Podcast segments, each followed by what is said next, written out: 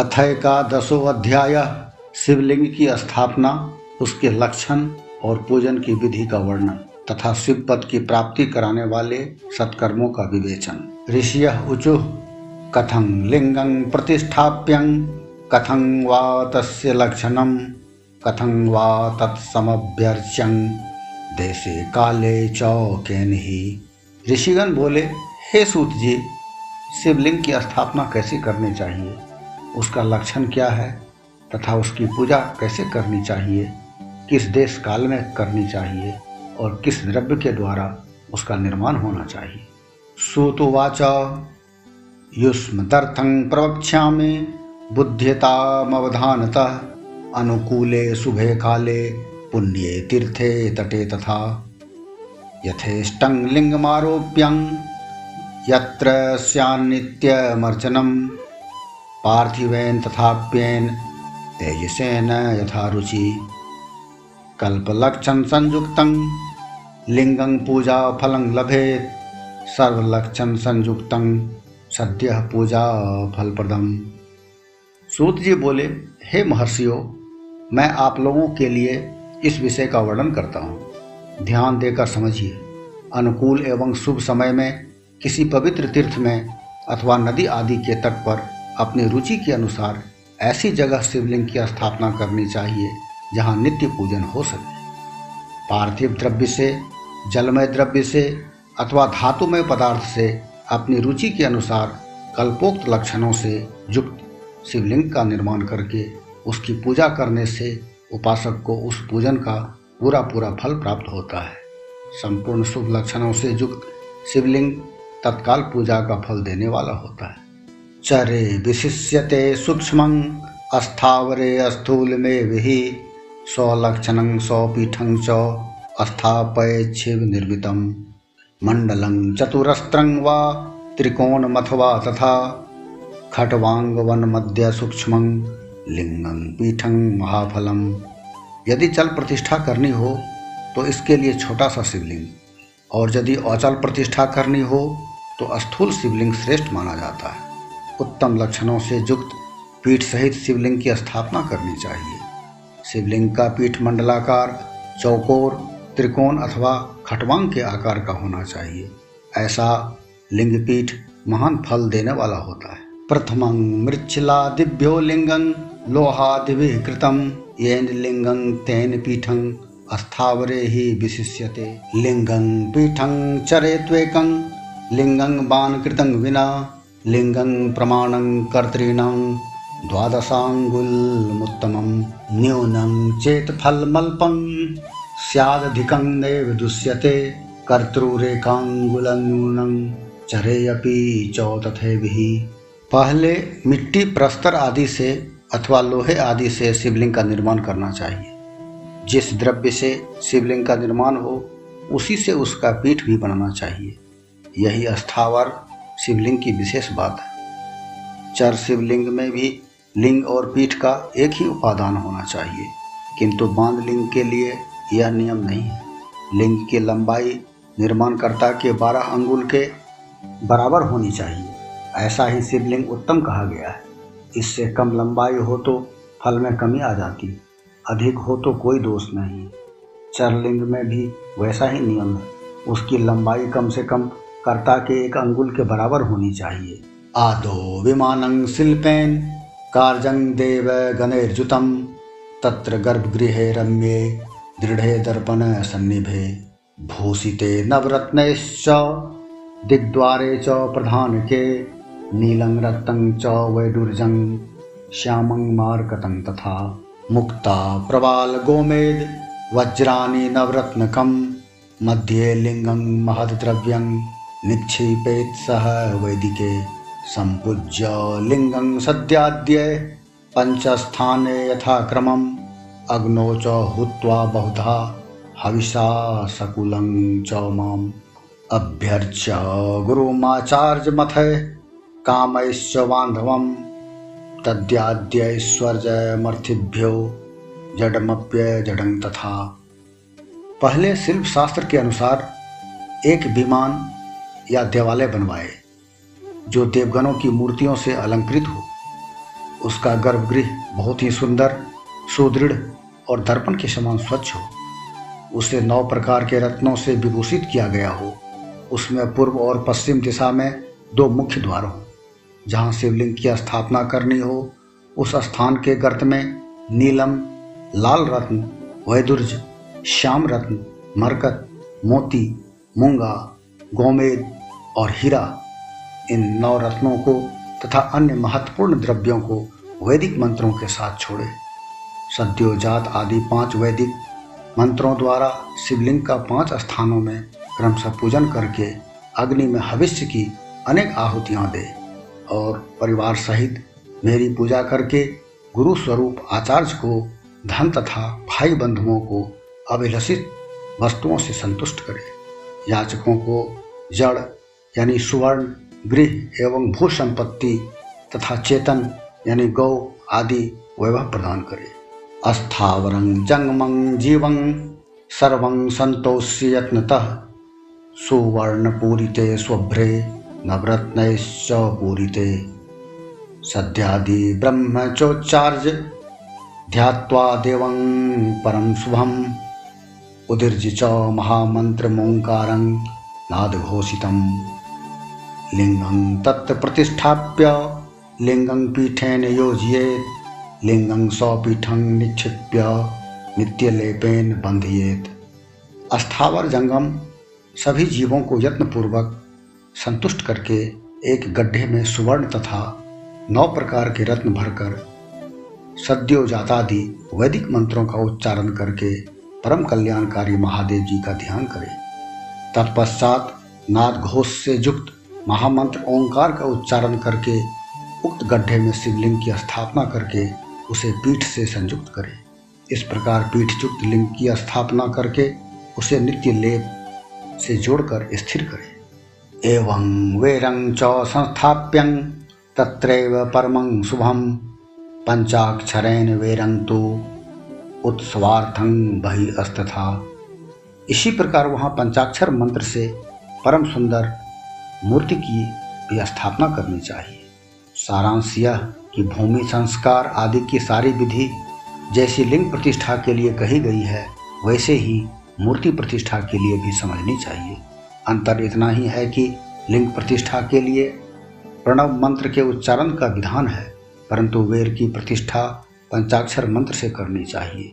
जहाँ लिंग की प्रतिष्ठा हुई है, वहाँ भी उत्सव के लिए और बाहर सवारी निकालने आदि के निमित्त मूर्ति को रखना आवश्यक। है वेरङ्गुरुभ्यो गृह्णीयात् साधुभिः पूजितं तु वा एवं लिङ्गे च वेरे च पूजा प्रदा पुनश्च द्विविधं प्रोक्तम् अस्थावरं जङ्गमं तथा अस्थावरं लिङ्गमित्याहुस्तरो गुल्मादिकं तथा जङ्गमं लिङ्गं मित्याहु। कृमिकीटादिकं तथा अस्थावरस्य च शुश्रूषा जंगमस्य च तर्पणम तत्सुखानुरागेन शिव पूजांग विदुर्बुधा वेर को बाहर से भी लिया जा सकता है, उसे गुरुजनों से ग्रहण करें। बाह्य वेर वही लेने योग्य है जो साधु पुरुषों द्वारा पूजित हो। इस प्रकार लिंग में और वेर में भी की हुई महादेव जी की पूजा शिव पद प्रदान करने वाली होती है। अस्थावर और जंगम के भेद से लिंग भी दो प्रकार का कहा गया है। वृक्ष, लता आदि को अस्थावर लिंग कहते हैं और कृमि, कीट आदि को जंगम लिंग। सींचने आदि के द्वारा अस्थावर लिंग की सेवा करनी चाहिए और जंगम लिंग को आहार एवं जल आदि देकर तृप्त करना उचित है। उन अस्थावर जंगम जीवों को सुख पहुँचाने में अनुरक्त होना भगवान शिव का पूजन है। ऐसा विद्वान पुरुष मानते हैं। इस प्रकार चराचर जीवों को ही भगवान शंकर के प्रतीक मानकर उनका पूजन करना चाहिए। पीठ मम्बामयं सर्व, शिवलिंगं च यथा देवी मुमामंके, धृत्वा तिष्ठति शंकरः, तथा लिंगं मिदं पीठं, धृत्वा तिष्ठति संततम। सभी पीठ परा प्रकृति जगदम्बा का स्वरूप है और समस्त शिवलिंग चैतन्य स्वरूप है। जैसे भगवान शंकर देवी पार्वती को गोद में बिठाकर विराजते हैं, उसी प्रकार यह शिवलिंग सदा पीठ के साथ ही विराजमान होता है। एवं अस्थाप्य महालिंगं पूज्येदुपचारक नित्य पूजा यथाशक्ति ध्वजादिकरणं तथा इति संस्थापय लिंगं पद प्रदम अथवा चरलिंगं तु षोडशैरूपचारक पूज्य यथा न्यायं क्रमाच्छिवपदप्रदम् आवाहनं चासनं च। अर्घ्यं पाद्यं तथैव च। तदङ्गाचमनं चैव। स्नानमभ्यङ्गपूर्वकं वस्त्रं, गन्धं तथा पुष्पं। धूपं, दीपं, निवेदनं। नीराजनं च ताम्बूलं। नमस्कारो विसर्जनम् अथवार्घ्यादिकं कृत्वा नैवेद्यान्तं यथाविधि। अथाभिषेकं नैवेद्यं नमस्कारं च तर्पणं यथाशक्ति सदा कुर्जात क्रमाच्छिव पदप्रदम। इस तरह महालिंग की स्थापना करके विविध उपचारों द्वारा उसका पूजन करें। अपनी शक्ति के अनुसार नित्य पूजा करनी चाहिए तथा देवालय के पास ध्वजारोपण आदि करना चाहिए। इस प्रकार साक्षात शिव का पद प्रदान करने वाले लिंग की स्थापना करे अथवा चरलिंग में खोरसोपचारों के द्वारा यथोचित रीति से क्रमशः पूजन करे, यह पूजन भी शिव पद प्रदान करने वाला है। आवाहन, आसन, अर्घ, पाद्य, पाद्यांग, आचमन अभ्यंग पूर्वक स्नान, वस्त्र, गंध, पुष्प, धूप, दीप, नैवेद्य, तांबुल, समर्पण, निराजन नमस्कार और विसर्जन, ये सोलह उपचार हैं। अथवा अर्घ से लेकर नैवेद्य तक विधिवत पूजन करे। अभिषेक, नैवेद्य, नमस्कार और तर्पण, ये सब यथाशक्ति नित्य करे। इस तरह किया हुआ शिव का पूजन शिव पद की प्राप्ति कराने वाला होता है। अथवा मानुषे लिंगे अप्यार से देवे स्वयं भुवि स्थापिते अपूर्व के लिंगे सोपचारं यथा तथा। पूजोपकरणे दत्ते, यत्किञ्चित् फलमश्नुते। प्रदक्षिणा नमस्कार क्रमाच्छिव पदप्रदं। दर्शन दर्शनमात्रं वा, नियमेन शिवप्रदं। मृत्पृष्ठघोषकृत्पुष्पै करवीरेण वा फले गूढेन नवनीतेन, भस्मनान्नैर्यथा रुचि। लिंगं यत्न कृत्वान्ते।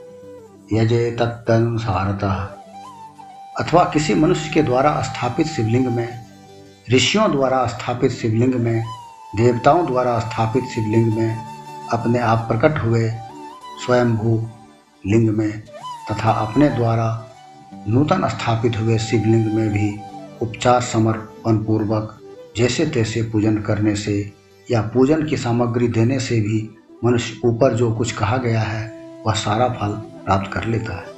क्रमशः परिक्रमा और नमस्कार करने से भी शिवलिंग शिव पद की प्राप्ति कराने वाला होता है। यदि नियम पूर्वक शिवलिंग का दर्शन मात्र कर लिया जाए तो वह भी कल्याणप्रद होता है।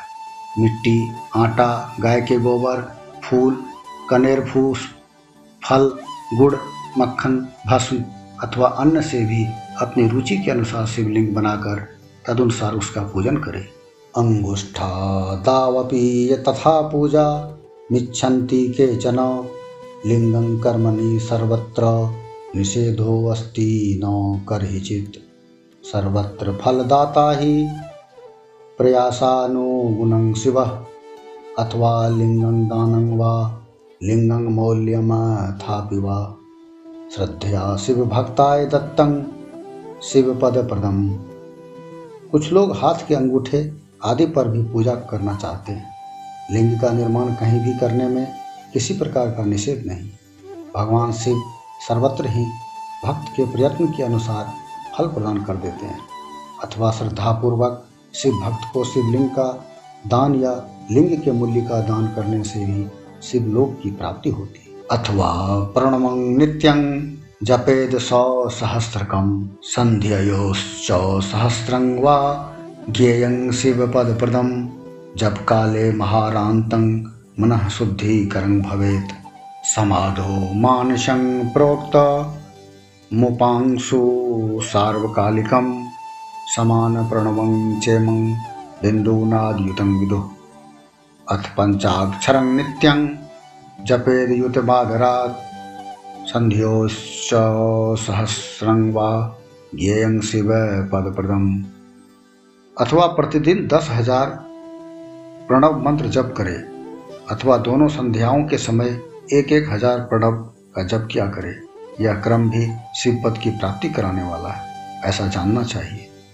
जब काल में मकरांत प्रणव का उच्चारण मन की शुद्धि कराने वाला होता है। समाधि में मानसिक जप का विधान है, तथा अन्य शव समय उपांशु जप ही करना चाहिए।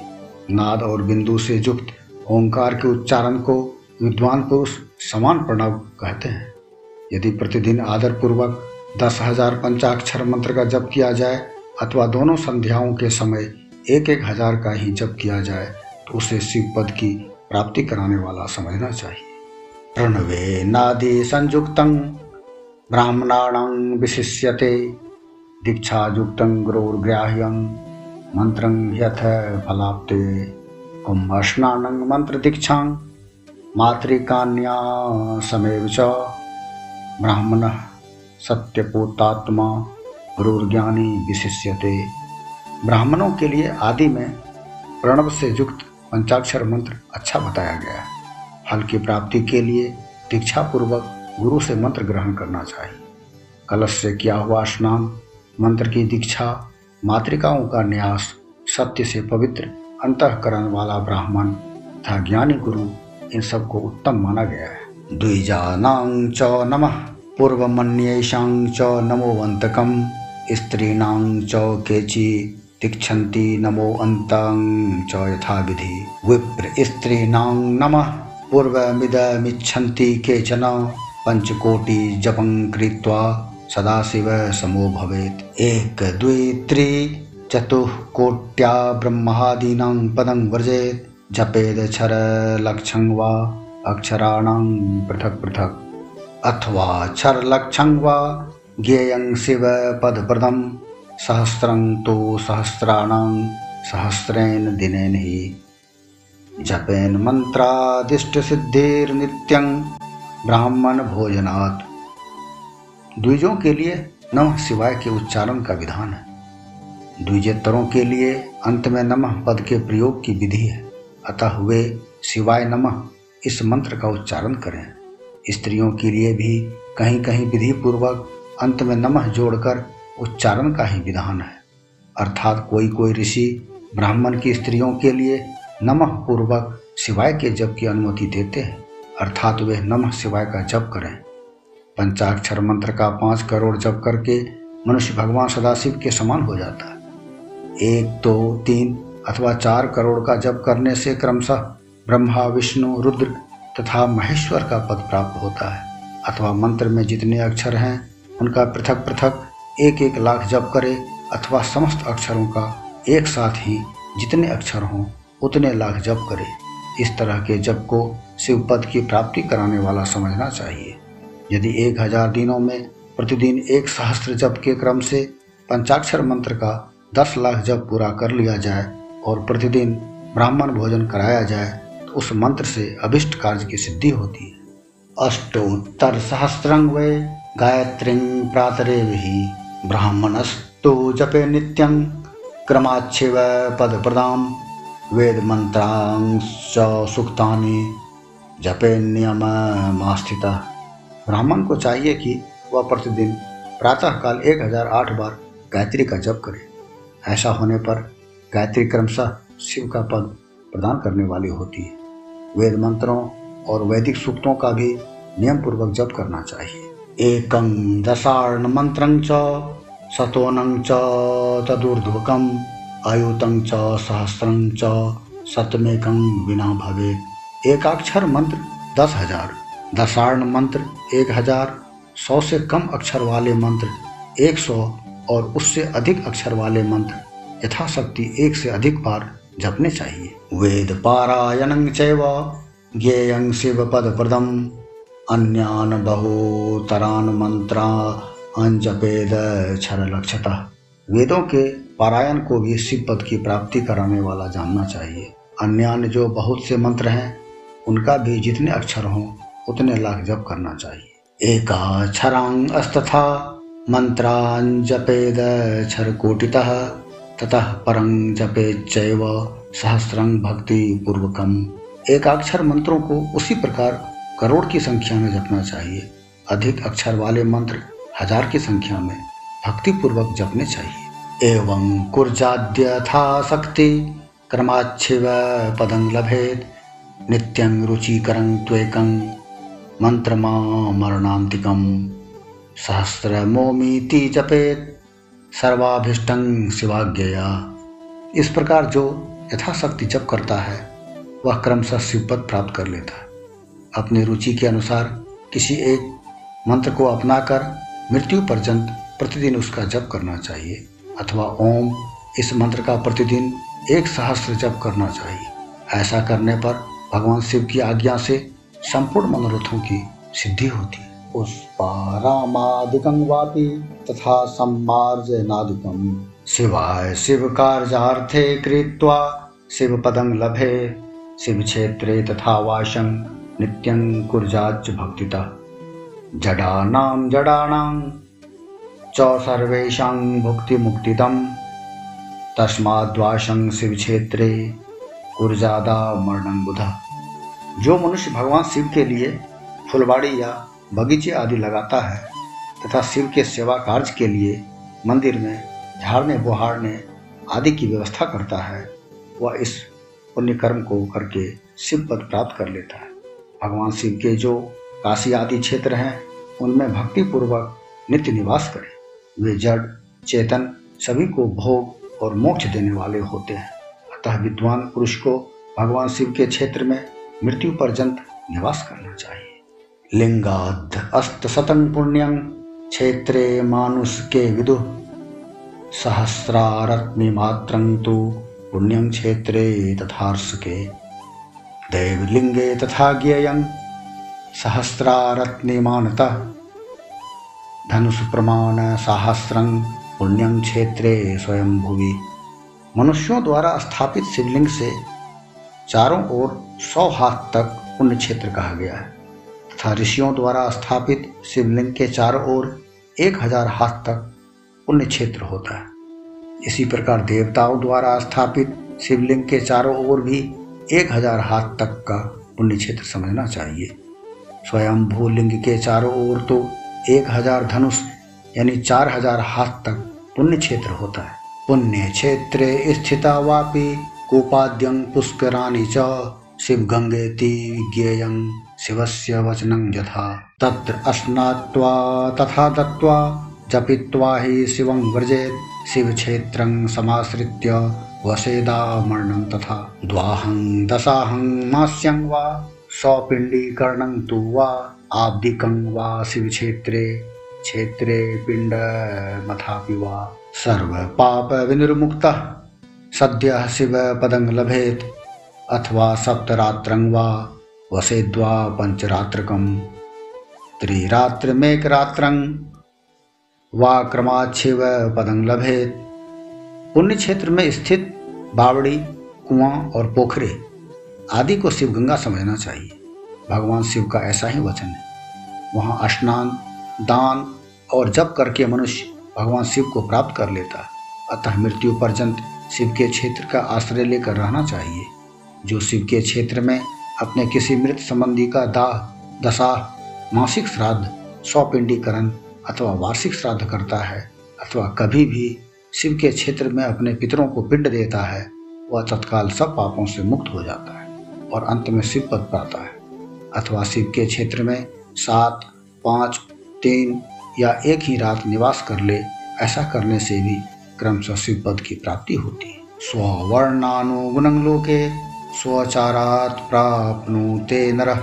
वर्णोद्धारेण भक्त्या च तत्फलातिशयं नरः। सर्वं कृतं कामनया, सद्यः फलं वाप्नुयात्। सर्वं कृतं कामेन साक्षात शिव पदप्रदम लोक में अपने अपने वर्ण के अनुरूप सदाचार का पालन करने से भी मनुष्य शिव पद को प्राप्त कर लेता है। वर्णानुकूल आचरण से तथा भक्ति भाव से वह अपने सत्कर्म का अतिशय फल पाता है। कामना पूर्वक किए हुए अपने कर्म के अभिष्ट फल को शीघ्र ही पा लेता है। निष्काम भाव से किया हुआ सारा कर्म साक्षात शिव पद की प्राप्ति कराने वाला होता है। प्रातर मध्यान सायांग महश्री स्वे कतः क्रमात् प्रातर्विधि करंगेयं मध्यान्नं कामिकं तथा सायाहं शान्तिकं ज्ञेयं रात्रावपि तथैभिः कालो निशीथो वै प्रोक्तो, मध्यया मद्वयं निशि विशेषेण तत्काले अभिष्ट सिद्धिदा एवं ज्ञात्वा नरः कुर्वन्यथोक्त फल भाग भवेत् कलो जुगे विशेषेण फल सिद्धि अस्तु कर्मणा।